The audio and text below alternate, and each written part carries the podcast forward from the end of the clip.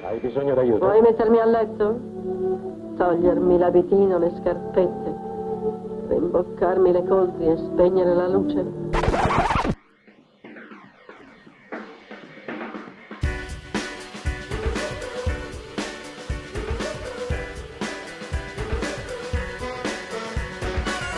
Eva contro Eva. su Radio Statale.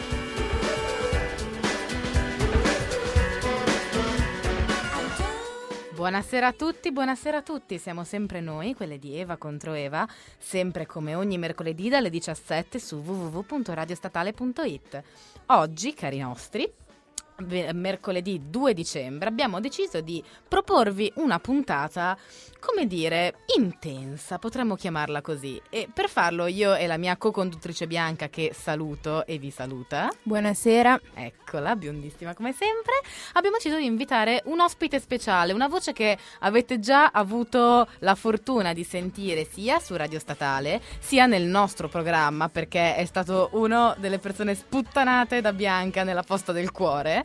E quindi siamo contenti di ripresentarvi e dare un caloroso ribentornato. No, non ribentornato magari, ma bentornato, farcela mai. Un caloroso bentornato a Salvo Papale, direttamente da Coin Noir.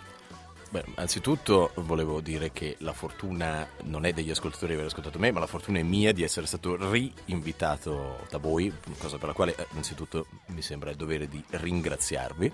Figurati, è un piacere altro. assolutamente. Ma ci mancherebbe altro, anzi, insomma, ci stai decisamente alzando il livello della puntata perché è incredibile che io e Bianca riusciamo a fare le serie solo se serie poi relativamente, solo se abbiamo degli ospiti, Qualcuno perché- che ci guarda in Esatto, studio. cioè, perché sennò se siamo io e lei da sole è il cazzeggio più totale e questo magari dovremmo sistemarlo, ma va bene così per ora.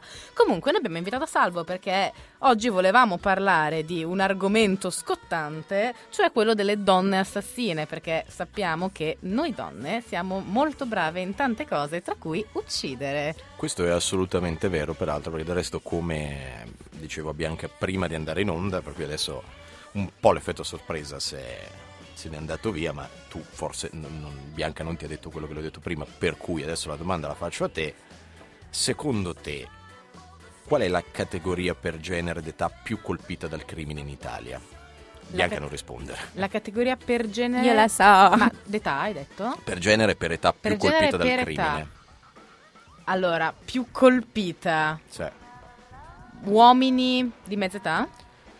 Eh, uomini è giusto tra i 25 e i 45 anni Urca. perché normalmente quando eh, insomma i, pochi studi di vittimologia che ho normalmente si dice sempre insomma la- eh, siamo abituati purtroppo a pensare alle donne, ai bambini e agli anziani come le categorie privilegiate di vittime e in realtà se uno va a vedere poi le statistiche su tutto il crimine, qualunque categoria di crimine dal furto, furto con strappo sino alla strage eh, i- la categoria più colpita sono gli uomini tra i 25 e i 45 anni.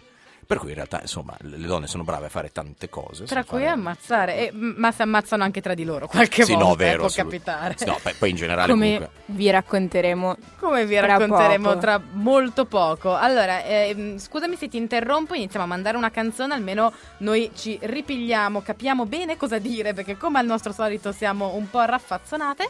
E niente, ci risentiamo dopo la canzone con eh, la prima delle storie che ci racconterà Salvo e che noi tenteremo di non distruggere. Questa, come prima canzone, abbiamo deciso di riproporvi la fantastica Amy Winehouse con You Know I'm No Good.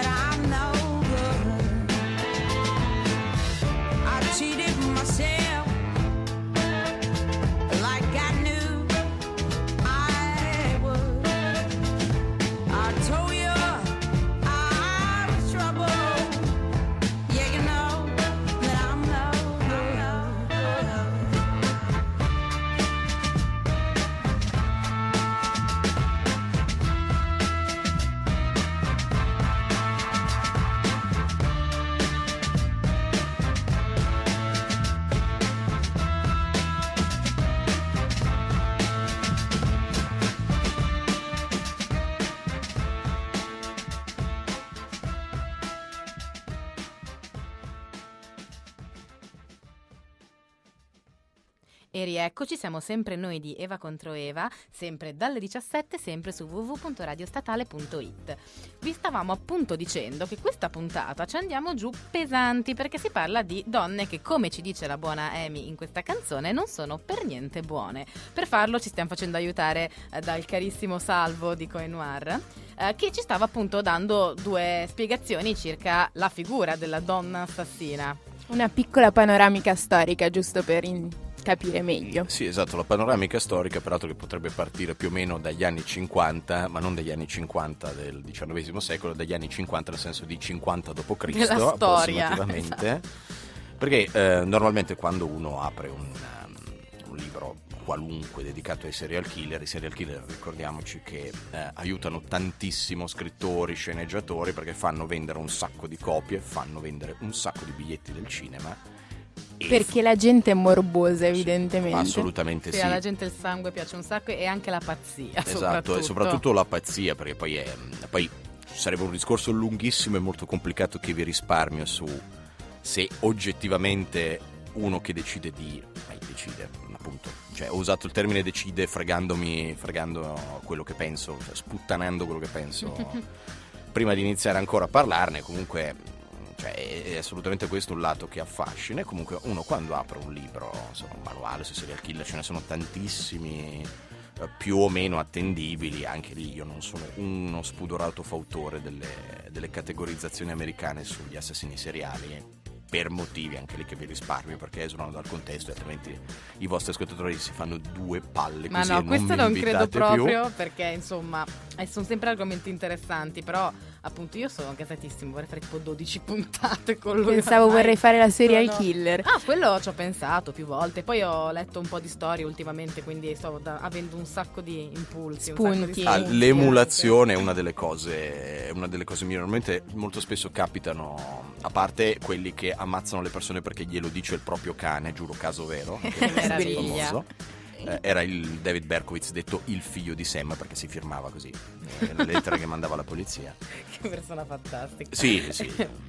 Ah, le sue Diciamo vittime la così. pensavano in maniera diversa, ma sì, no, comunque sì.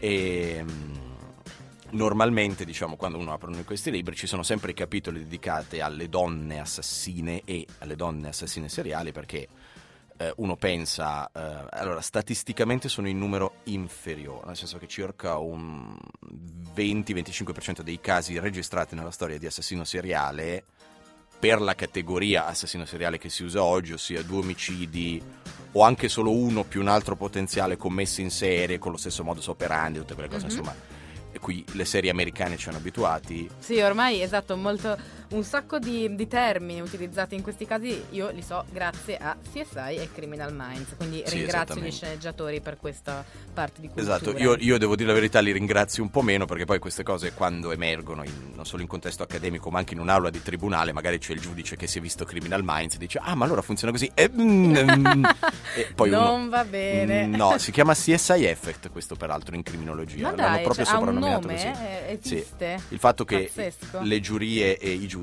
vengano influenzati dalla vengono influenzati da quello che hanno visto, cioè dall'idea un pochino distorta Sì, che si ha. romanzata, distorta, poi immagino anche no, beh, poi, spettacolarizzata. va- esatto, ma va benissimo perché del resto cioè, è- è- cioè, Criminal Minds piuttosto che CSI sono, cioè, sono uno show televisivo, è giusto che si Certo. spettacolarizzi un po' meno che poi queste cose entrino effettivamente in un'aula di tribunale, ma questo è ovviamente... Ma questo appunto. E qui stavi dicendo... No, appunto, uno sono- apre e scopre che nonostante siano in- numericamente inferiori, il primo caso, quello che si considera il primo caso di assassina seriale nella storia, appunto circa nel 50 d.C., ed è Locusta, l'avvelenatrice, Che meraviglia. che sembra eh, implicata nell'omicidio di Claudio, il, eh, il papà di Nerone. Mhm. O meglio, Agrippina l'aveva assoldata come avvelenatrice, da- il famoso fiatto di funghi avvelenati l'aveva prodotto lei, viene salvata poi da Nerone per ammazzare la madre e il fratello germanico. E mm, anche lì sembra con del veleno, viene considerata la prima assassina seriale nella storia, nonostante è evidente che lo facesse per un- anche per un tornaconto diciamo, economico o comunque insomma, per sfruttare, per sfruttare al meglio il suo talento. Ciò, ciò non toglie che ci sono comunque casi di assassini seriali nella storia che lo fanno anche a pagamento, cioè lo fanno per divertimento ma uniscono Due piccioni con una fava, insomma. Esattamente, l'utile al dilettevole. Ehm, per cui ribadisco, cioè il primo caso registrato, se se lo vuole considerare così, di Siamo nella storia è una donna. 50. È nel 50 ed è una donna, Locusta l'avvelenata. E questo già ci fa capire che abbiamo un ruolo importante, insomma. in Ah, questa assolutamente, storia. anche perché il primo caso di cui volevamo parlare, che è forse uno dei casi più famosi per la realtà italiana, e ricordiamoci l'Italia, giusto per tranquillizzare gli ascoltatori, l'Italia è il secondo paese al mondo per concentrazione di assassini seriali. Vai. A vai. pari merito col Regno Unito, con circa il 6% dei casi registrati nella storia, insomma in quello che è stato possibile ricostruire, sono italiani. Perché ragazzi, noi siamo un paese piccolo ma produttivo. Assolut- Quando si dice la creatività, l'ingegno italiano, abbiamo anche un 6% dei casi, pari merito col Regno Unito, dietro solo gli Stati Uniti, che ovviamente per dimensioni e possesso di armi da fuoco fanno circa il 60% dei casi registrati, noi siamo il secondo paese al mondo. Non ci facciamo Italians do it better, insomma. Assolutamente. Italians Got Talent e non dico quale. Esatto, Perfetto. perché per appunto il primo caso, che è diciamo uno, il più famoso, il più eclatante, se vogliamo, è quello di Leonarda Cianciulli, che, il cui nome magari non sappiamo dice Leonarda Cianciulli, detta dai giornali la saponificatrice di Correggio. Ai ai, che brutta Ed roba. eccoci. Tra l'altro Siete un po' inquietati già, vero? Tra Io la- sì, moltissimo. Abbastanza. Tra l'altro volevo dire, faccio un attimo uno specchietto che ci ha scritto poco prima di iniziare la puntata una nostra ascoltatrice che salutiamo, Arianna, dicendoci proprio vi prego, vi prego, ditemi che parlate della saponificatrice e Arianna volevamo dirti che eccotela, servita sul piatto d'argento, scusate la battuta. Peraltro è la stessa Arianna al quale oggi bisogna fare gli auguri, per caso? No. No, Ah, no, ok, è no, un'altra. posso, Comunque scusa. auguri anche all'altra Arianna, Esatto. nel caso non saponificare la gente stasera. Sì, Mi esatto. raccomando. Va bene, ma, Smetterò di usare il sapone a questo punto. ma dicevamo, la cara Cianciulli. La cara Cianciulli che per una serie di traumi infantili, eh, non ultimo il fatto che la madre sul letto di morte la maledice, dicendole, dicendole appunto che ti mariterai, figlierai, ma i tuoi figli moriranno tutti. Delle prime 13 gravidanze ne porta a termine zero. E abbiamo detto 13 gravidanze e io voglio dire che dopo 13 gravidanze è anche normale che uno ammazzi la gente. Eh sì, è una delle chiavi di lettura Non fatelo, non sono dei consigli che vi stiamo dando. No, infatti. Però, insomma, compatiamo Vabbè, dall'alto insomma. delle nostre 13 gravidanze anche noi. Quindi appunto una vita anche abbastanza difficile. Una vita difficilissima eh, in un contesto sociale che quello dell'Italia degli anni 20-30 che diciamo non era particolarmente attento al ruolo della donna nella società, questo va, Ma anche no. va ribadito, non era sicuramente attento. Lei peraltro cresce per l'appunto in un contesto ehm, prima rurale, è originaria, se non ricordo male, del- insomma, delle zone irpini. Delle Sì, avevo guardato anch'io. e- E- sì, poi si trasferisce appunto. Poi si trasferisce Insomma. quando si sposa, eh, finalmente riesce a portare a termine tre gravidanze, solo che a un certo punto il primo figlio, che studia alla statale di Milano, peraltro, Lettere, studia peraltro. lettere alla statale di Milano, Un mio collega. viene richiamato al fronte, siamo nel 1939. ehm, lei, per una serie di consulenze avute da una strega, o si dice ente tale, decide di ammazzare tre donne, dandole, in buona sostanza offrendole in, in- offrendo la loro vita in cambio di quella del figlio che doveva tornare dal fronte. Tre donne, che, di cui la prima, eh, Ermelinda Faustina Setti, fa a pezzi con l'ascia in nove parti e poi la mette in un bagno di 7 kg di soda caustica. Da lì il nome saponificatrice. Voi mettete un- anche eh, la saponificazione è un processo che si studia in tanatologia. eh, normalmente coinvolge un corpo immerso nell'acqua. Per cui un corpo immerso nell'acqua quando riemerge dal mare normalmente è come se fosse sapone. Certo. Quindi ci fa proprio le saponette. Le saponette e i biscotti che offre in giro lo farà con altre due donne che sono Francesca Clementina Soavi e Virginia Cacioppo. Tra l'altro la Cacioppo che eh, leggevo era anche abbastanza nota. Sì, era una, soprano. un soprano, Un sì. soprano. Eh, Si era anche esibita, insomma, aveva a discreto livello.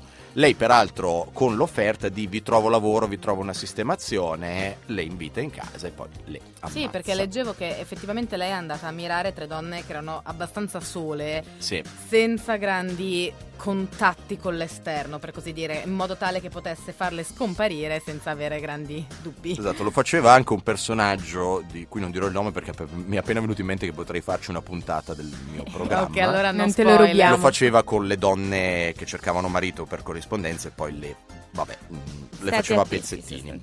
Assolutamente. Ma io sapevo che tra l'altro iniettava il loro sangue secco nei biscotti al cioccolato Assolutamente sì. da far mangiare ai figli per eh, proteggerli. Esatto. Bello. Il, il discorso è che lei evidentemente plagiata in un certo senso dalla- insomma, da quello che aveva sentito, da quelle che erano le credenze che insomma aveva introiettato, soprattutto poi ribadisco prende malissimo la maledizione della madre in punto di morte e mm, la, eh, la scoprono peraltro perché commette come come spesso succede un'ingenuità ossia dice a queste tre donne mi raccomando però non ditelo a nessuno che vi trasferisco perché il ehm, l'amo, il gancio è io vi trovo e vi faccio ferire, non lo dite a Nessetti, ma le due lo dicono alle amiche, guardate, ah mi trasferisco perché mi ha trovato posto.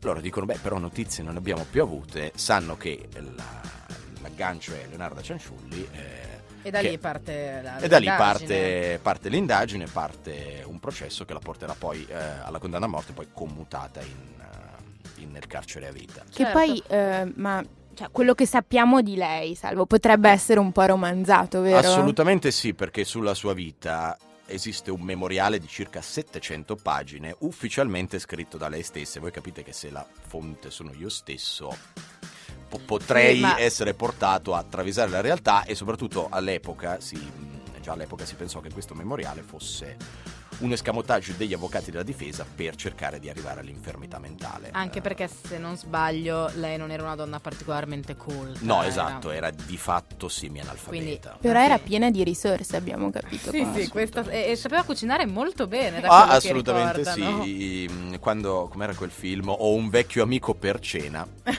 e che insomma, ci riporta. No, infatti una cosa assolutamente dark che avevo letto e un po' creepy è stato il fatto che quando lei poi era in carcere faceva un sacco di biscotti, cucinava Sì. tantissimo e le altre carcerate giustamente dicono, cioè riportano il fatto che loro non li volessero mangiare, insomma non si fidavano più di tanto. cazzi se li mangiamo. Io, esatto, io posso anche capire. Posso non è peraltro ragione. il primo caso di, non è il primo e non sarà l'ultimo, al di là di... mm, eh, in- no, un po' prima di quegli anni c'è un altro caso fantastico, questo però non credo che lo vorrò mai trattare perché quando lessi di quel caso avevo circa 8-9 anni mi ha terrorizzato e ogni tanto mi terrorizza tuttora, è quello del, eh, di Fritz Harman che faceva pezzi sui giovani amanti omosessuali e poi li rivendeva al mercato nero della carne, ne ha fatti fuori circa una trentina. Oh mio così. Dio. Ma che gente c'è? Ma E- che gente, che mondo È viviamo. l'uomo che si dice abbia ispirato il film M, il mostro di Düsseldorf con quel fantastico Peter Lorre che a me comunque piace ricordare come,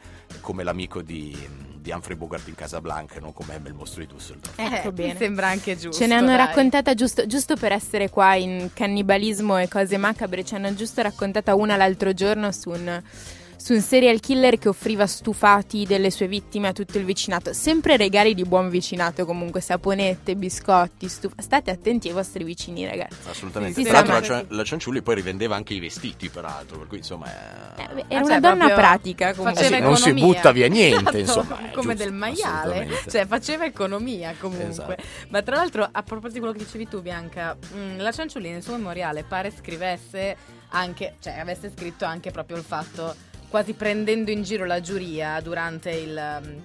du- Durante uno dei processi avesse detto che le vittime le aveva cucinate e in realtà era semivero, nel senso che era finito nei biscotti, però lei parlava di stufati, Eh, lessi spesso, e cose spesso in, assolutamente, spesso in questi casi bisogna stare, cioè il problema è quanto di questo ci sia degli avvocati che cercano di buttarla sull'infermità mentale. E... Ma a noi ci piace crederla romanzata comunque. No, dai. assolutamente, ma Cioè ci piace fino a un più- certo punto. perché più anche perché poi voglio dire, cioè, anche cioè, qualora dovessi provare un biscotto della Cianciulli per capire se ci fosse sangue, se avesse cucinato lei, non lo farei, voglio dire. Assolutamente Cioè, no, quindi crederei senza pormi il problema di dover provare. Ottimo. Beh, adesso, dopo avervi inquietato ben bene, non vi preoccupate, torneremo prestissimo a inquietarvi ancora di più. Vi lasciamo con un piccolo intermezzo musicale, giusto per distrarvi, un po' allegro così. Assolutamente sì, beh, non è molto allegro in Non realtà, allegro. però dai, ci sta. Eh, allora, questi sono gli Arctic Monkeys con quella che è una B-side del loro singolo Why Do You Only Call Me When You're High. Eh, la B-side si intitola You're So Dark, sempre per stare a tema.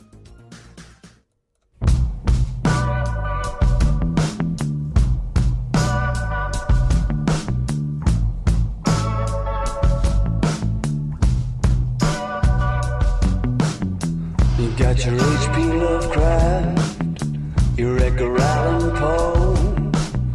You got your own kind of ravens and your murderer crows.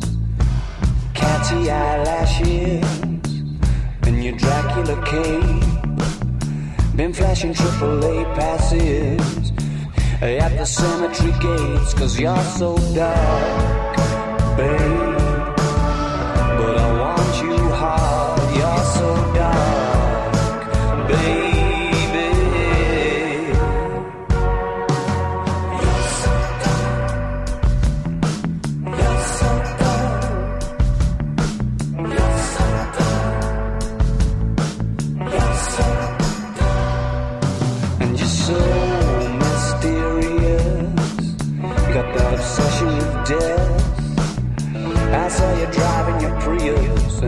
That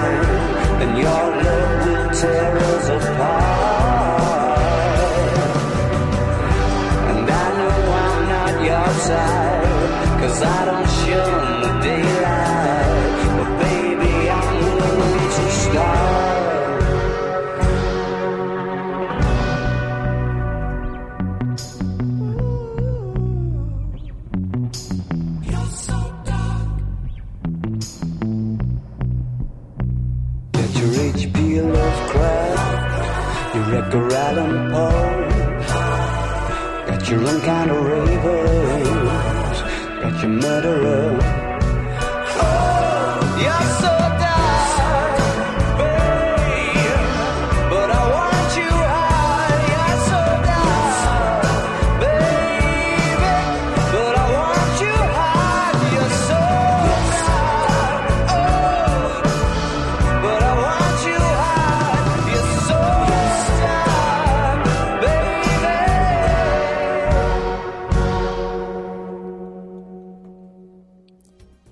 Rieccoci di nuovo qui, siamo sempre noi di Eva contro Eva, sempre su Radio Statale www.radiostatale.it, ci potete trovare su Facebook, su Twitter, scriveteci, stiamo parlando di argomenti molto molto molto inquietanti. Vi abbiamo parlato nel primo blocco di una serial killer, la saponificatrice, e se non ci avete ascoltato potrete comunque immaginare quanto creepy è stato, ma adesso continuiamo perché stiamo appunto parlando di donne assassine. E adesso cedo la parola al nostro ospite, Salvo, per introdurre la prossima serial killer. È il 2 agosto 1998. È domenica. Mancano 10 minuti alle 4 del pomeriggio e nella sala operativa della compagnia dei carabinieri di Stradella fa un gran caldo. Il vicebrigadiere De Montis è di turno al centralino del 112 quando arriva una telefonata.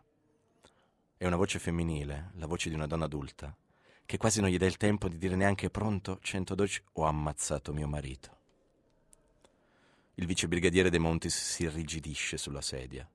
Lo sa che non è uno scherzo, lo sente dalla voce. Quella donna è molto agitata e se lui sbaglia qualcosa, se la aggredisce, se le chiede troppo, magari quella mette giù il telefono e addio, perché il numero da cui la sta chiamando è quello di un cellulare. Così cerca di tranquillizzarla, di trattenerla. Le chiede se ci sia qualcun altro in casa con lei. Sì, le due figlie, due figlie, di 5 e 8 anni. Ed è possibile parlare con loro? Tanto per accertarsi che stiano bene. Sì, è possibile. La donna chiama la più grande, che sta guardando la televisione. Il vicebrigadiere attende col fiato sospeso e dopo pochissimo eccola al telefono, con la sua voce da bambina. Chi sei? Un amico di papà. È in casa, papà? Dov'è? No, papà non è in casa. È uscito la mattina presto per fare il mercato e non è ancora tornato a casa. Hanno mangiato da sole. Sì, anche l'altra sorellina sta bene. Sì, gli ripassa subito la mamma. Il vicebrigadiere parla con la donna. Riesce a scoprire che si chiama Milena, Quaglini Milena, e che abita a Broni, un paese vicino a Stradella, sempre in provincia di Pavia. E mentre continua a parlare con la donna, con Milena, il vicebrigadiere De Montis manda una macchina, con dentro un maresciallo e un appuntato, e avvisa la stazione dei carabinieri di Broni che corrano tutti a vedere cosa è successo. Parla ancora, il vicebrigadiere. Parla a lungo con la signora Milena, finché la donna non gli passa il maresciallo Battaglia, che nel frattempo è arrivato. Sì, sono andato a guardare dove ha detto la donna. Sì, è successo davvero. Ha ammazzato suo marito. Eccoci, grazie per la meravigliosa interpretazione, eh, Salvo, eh, così, bella. Sì, veramente, pazzesco. Ci siamo grazie quasi mille. emozionate mentre parlavamo di donne che ammazzano i mariti, però eh, noi stiamo parlando di serial killer, quindi la storia non finisce qua. Questo era soltanto un intro molto... Esattamente, per l'intro peraltro ringrazio Carlo Lucarelli che ha scritto un capitolo del libro Serial Killer dedicato appunto a un'altra assassina seriale, un'altra assassina seriale italiana che è Milena Quaglini. Eh, un caso diciamo tra virgolette più classico perché non si tratta come la saponificatrice di una donna che ammazza altre donne, perlomeno classico per l'immaginario che abbiamo della cosa, ma di una donna che ammazza suo marito. Tanto per iniziare, perché ovviamente la storia non finisce qui. Perché non si ferma solo a questo? No, non si, fe- non si ferma al marito, il marito che peraltro dalla ricostruzione piuttosto poi affidabile che è stata fatta in sede processuale non era uno stinco di santo, ecco. L'avvocato che mh, difende la, la Quaglini infatti ricostruisce la cosa, il marito abusava di lei, la maltrattava, lei aveva un passato di alcolismo e di ricoveri al servizio per le tossicodipendenze.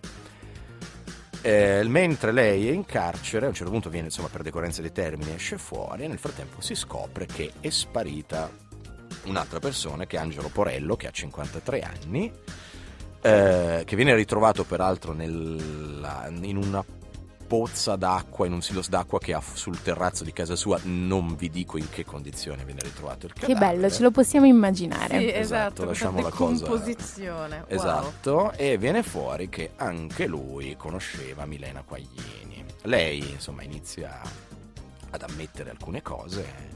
Sì, effettivamente lo conoscevo, l'ho conosciuto uscendo dal carcere, poi gli inquirenti ricostruiscono gli spostamenti della sua auto, scoprono che la sera in cui lui è sparito, lei era lì. Sì, effettivamente ha tentato di violentarmi e io l'ho ammazzato. E fino a lì voglio dire, sono due casi di fatto di legittima difesa, perché anche col marito aveva invocato la legittima difesa, essendo lo- sono stato costretto perché mi stava picchiando. Che è un quadro che può assolutamente essere. Certo, Sì, verosimile. verosimile due omicidi di fila, uno dice, "Mm, vabbè, però Ci si situazione inizia ad che- insospettire, però comunque. Più che Esatto. altro o capitano tutte a te, ragazza Esatto. mia. No, però questo oppure- voglio dire, nonostante mi piaccia pensare che nel lavoro di, insomma, in un lavoro di indagine le coincidenze non esistono, alle volte la coincidenza può essere il fatto che le coincidenze esistono.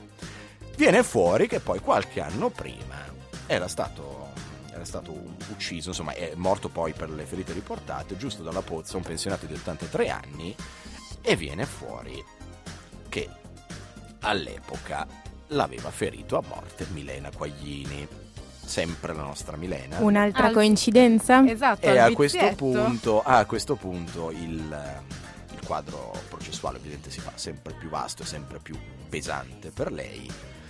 Eh, buona sostanza quello che è possibile ricostruire è il fatto anche per lui dice ha tentato di violentarmi mi ha prestato dei soldi mi ricattava e però capite che una volta può funzionare due mm, e la terza Esatto, dire, sulla terza è leggermente iniziano esagerato. È un caso che all'epoca poi lei mh, è morta suicida in carcere nel 2001 e voglio dire con- col processo ancora aperto peraltro perché di fatto lei non è stata condannata perché per il sistema processuale italiano se muore l'imputato il processo si estingue Certo. E, mh, È morto innocente, ragazzi. eh, ufficialmente sì, è evidente che poi uno debba. non- voglio dire, cioè, è evidente diciamo che poi a un certo punto tra missioni è, è effettivamente stata lei, cioè nel senso, probabilmente viene catalogata tra le serial killer italiane donne. Sì, anche eh, perché le prove erano abbastanza inconfutabili Sì, assolutamente fine, sì. Il- poi è evidente che vada, c'è tutto un discorso sul quadro psichiatrico che va ricostruito, ma soprattutto all'epoca questo caso eh, fece, ebbe un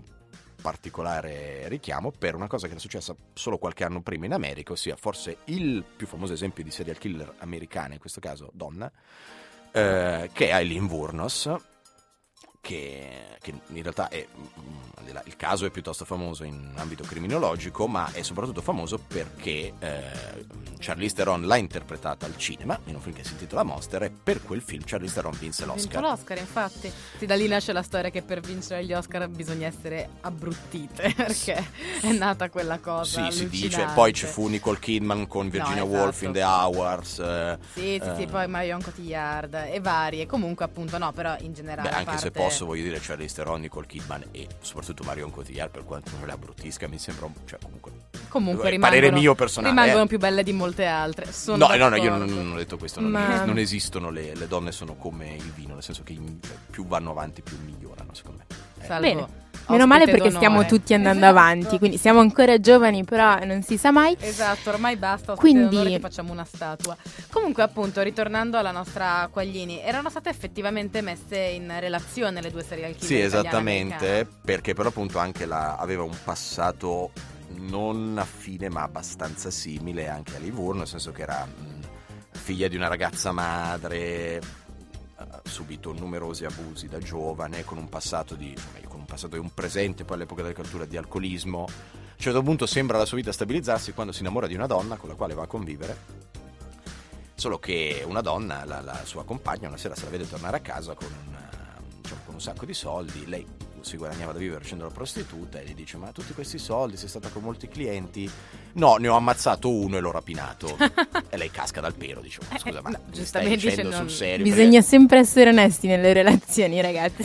Esatto, tipo, non ho capito. Lo, lo- lo ha fatto per altre sei volte sino a quando non l'hanno catturata. Peraltro è stato uno degli esempi portati mh, poi avanti anche per dimostrare come fosse assolutamente necessario un sistema centralizzato per inserire tutti i casi perché cioè, lei lo faceva sulla, eh, lo faceva in Florida su- in varie contee, le contee ci hanno messo un po' per raccordarsi e dire ah hanno trovato quest'uomo ammazzato nella sua auto a Calibre, mi sembra fosse una Calibre 765 Eh, e poi viene fuori dopo due mesi, ah porca miseria, due mesi fa anche qui è successa la stessa cosa, ma vuoi vedere che...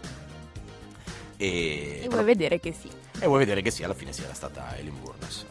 E, mh, questo diciamo è per appunto un caso tra virgolette più canonico perché spesso nella- nell'immaginario mh, diciamo contemporaneo anche cioè, normalmente si pensa alla donna assassina come Medea quindi la donna che uccide i suoi figli piuttosto che la donna che uccide il marito mh, per vari motivi. A parte il caso di Eileen Burns ci dimostra che non, non- solo il caso di Eileen Burns anche quello di Cianciulli ci dimostrano che non è per forza così eh, nel senso che c'è la- il genio femminile come in molti aspetti della vita c'è tanto anche nel crimine ah, mi viene in mente un caso bellissimo peraltro che era quello della contessa Tarnowska che all'inizio del Novecento a Venezia intriga a tal punto da riuscire a convincere un suo amante a far fuori suo marito per poter stare con un altro amante. Un caso fantastico, Fantastico, eh, grande. che si deve andare a riprendere.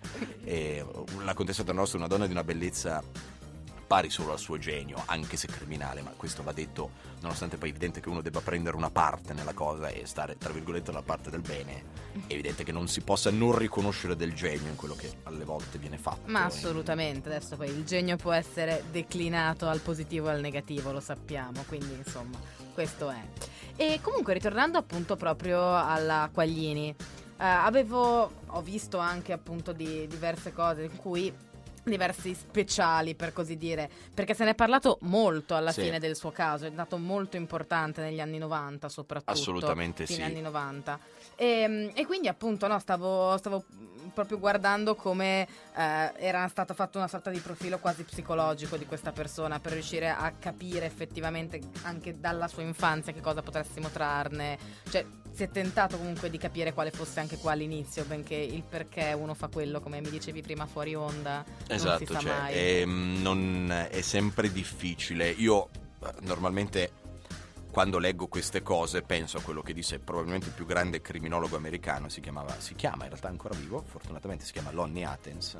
Quando prima all'inizio mi è scappato il decide di ammazzare, è perché spesso si dice, vabbè, mh, non si È capitato. bene. È capitato, uno è, cioè normalmente la si rinchiude nella follia. In realtà Athens ha dimostrato con i criminali violenti eh, che la il fatto che una persona decida scientemente di aggredire e in caso togliere la vita a un'altra persona normalmente è frutto di un processo decisionale che lui chiama il processo di violentizzazione ossia eh, io per quanti cioè io ho dei modelli di riferimento violenti perché nella mia vita magari ho assistito solo a quelli o gli esempi negativi che avevo non so- sono più forti di quelli positivi Certo. Athens fa sempre l'esempio con la sua vita personale perché lui in buona sostanza ha passato tutta l'infanzia nel bar del nonno che era frequentato da insomma da, diciamo, un bar abbastanza malfamato Certo, poco lui ha sempre buono. detto però io non ho mai pensato di voler fare del male a una persona e ho avuto gli stessi stimoli, gli stessi esempi di un'altra persona che magari ha deciso di e lui insomma è- il discorso è molto lungo e complicato però c'è, c'è in un bel libro che si chiama Cosmologie violente la spiegazione della teoria di Athens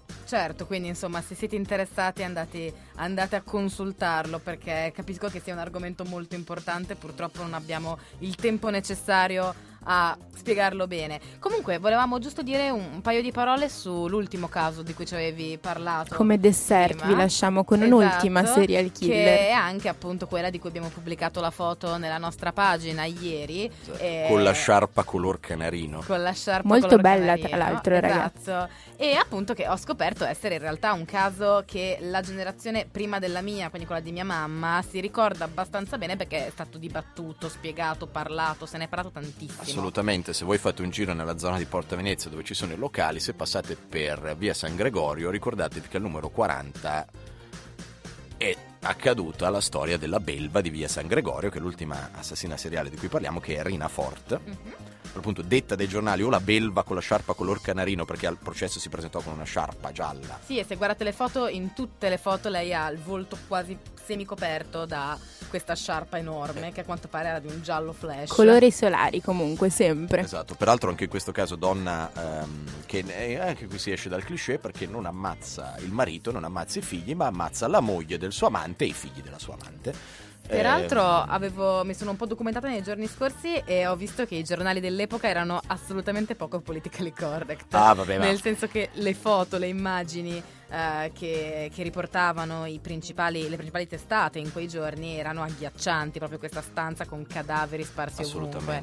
Cose Eh, che al giorno d'oggi non permetterebbero minimamente, invece lì era proprio. non c'era problema, ecco. No, anche perché ha fatto fuori la, la moglie del suo amante, suo amante che peraltro qua- quantomeno un concorso morale nell'omicidio ce l'aveva, perché diciamo che io non voglio dire che se lei è andata a cercare stiamo parlando di un o di, cioè, voglio dire, di quattro vittime di cui la, la moglie del, del suo amante di 40 anni e poi i figli di 7, 5, 10 mesi, cioè di ci- di 7 anni, 5 anni, 10 mesi. Che tra l'altro che- lei continua a dire di non aver mai ucciso. sì, non si- anche quello è un altro caso, mh, perché gli inquirenti all'epoca pensarono subito alla rapina andata male.